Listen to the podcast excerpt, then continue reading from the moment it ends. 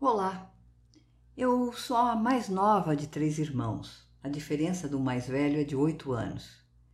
E a minha infância foi recheada de brincadeiras. Mas pela diferença de idade, geralmente eu era meio que vítima nas histórias. Ah, então eu lembro das cócegas, muitas cócegas, dos rodopios desvairados, várias aprontadas, que por vezes até ultrapassavam o limite do razoável. E para evitar esses problemas, a gente fez um juramento entre nós, e naquela época os juramentos eram respeitados. Quando um de nós estivesse dizendo a verdade sobre algo que estava incomodando, que não aguentava mais, ou alguma notícia importante, a gente tinha uma palavra-chave: tubarão. Eu nem sei por que surgiu essa palavra, mas foi a escolhida. Se eu dissesse tubarão no meio de alguma atividade, era porque meu pedido era sério e urgente. E isso ficou entre a gente. Eu lembro, já adulta, num pós-cirúrgico grave meu, onde estava com muita dor, eu ficava balbuciando: tubarão, tá doendo, tubarão, tá doendo. Ninguém entendia. O pessoal até achava que eu estava delirando, e o meu irmão entendeu e na hora tomou as providências para acalmar minha dor. Ele sabia que era real. É um aprendizado de vida. Como mãe, eu li com os meus filhos o livro do Marcelo Rubens Paiva, Feliz Ano Velho. E na, naquelas aventuras, naqueles aprendizados daquele livro, eu fiz um pacto com os meus filhos. Eu sei que é impossível a gente dizer aos jovens: não faça isso, aquilo é perigoso, cuidado. Mas eles me prometeram que quando estivessem naquele limite de alguma ação insensata, mesmo que fosse de recusar entrar num carro com o motorista que havia bebido e está todo mundo junto, mas eles me prometeram. Contariam até 10, pausadamente. E no processo de contagem, pensariam neles, na família, no amor entre a gente, nos ensinamentos adquiridos. Vocês não imaginam o quanto me valeu esse contrato com os meus filhos. Eu acho que os livrei de vários senões da vida. Aos 44 anos, eu tive o impacto de um diagnóstico de transtorno bipolar do humor. Gente, escutar que você tem uma doença mental parece assim que dá de frente no muro de pedra a 100 km por hora. Mas eu também tenho que confessar que, apesar desse impacto, eu teve, teve um alívio por outro lado.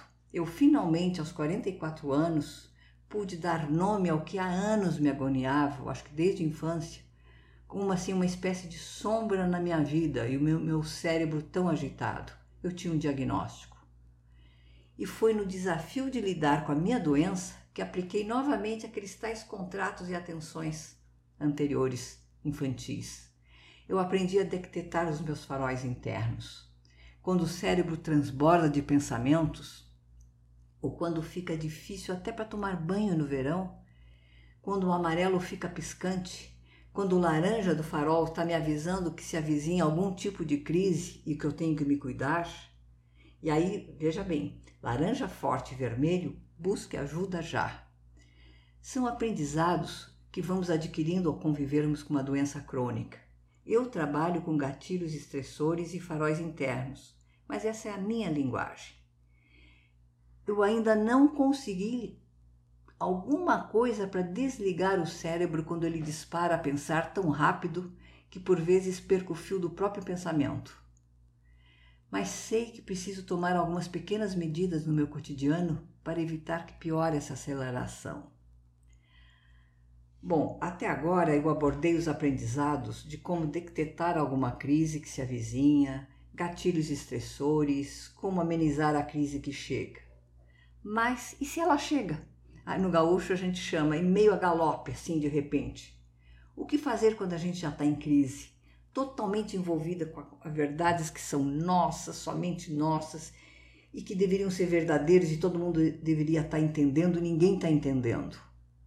Eu sei que há surtos psicóticos ou reações extremas, seja por medicamentos inadequados, drogas, ou a própria o limite da doença, que, que pode escapar do controle. Mas eu sei também que se a gente está apto para trocar ideias, escrever, discutir, a gente tem ainda dentro de nós um fio de raciocínio. E aí é que vem o maior dos nossos desafios e aprendizados. conseguir parar essa voltagem dos pensamentos. Calar, calar mesmo a nossa fala e tentar resgatar de dentro de nós a calma necessária para escutar e também para pedir ajuda. Não é fácil. É um processo enorme de aprendizado, mas que deve ser exercitado. Temos tantas conquistas no nosso dia a dia, a gente já superou tanto desafio. Por que não exercitar isso, esse novo aprendizado? Cala, escuta, mas escuta de verdade. Quem sabe ter uma palavra mágica entre nós que serviria de alerta ao escutarmos essa palavra de alguns dos nossos amigos ou mesmo familiar, ficaríamos atentos às nossas verdades. Mais que isso, uma palavra que poderia acionar em nós, dentro de nós, a busca por uma ajuda imediata. Na minha família, também no meu grupo terapêutico lá de Santa Maria, a gente tem a magia de palavras de apoio. Não é não tem ainda essa história do pedido de ajuda esse gatilho que até eu convido a gente a pensar sobre isso.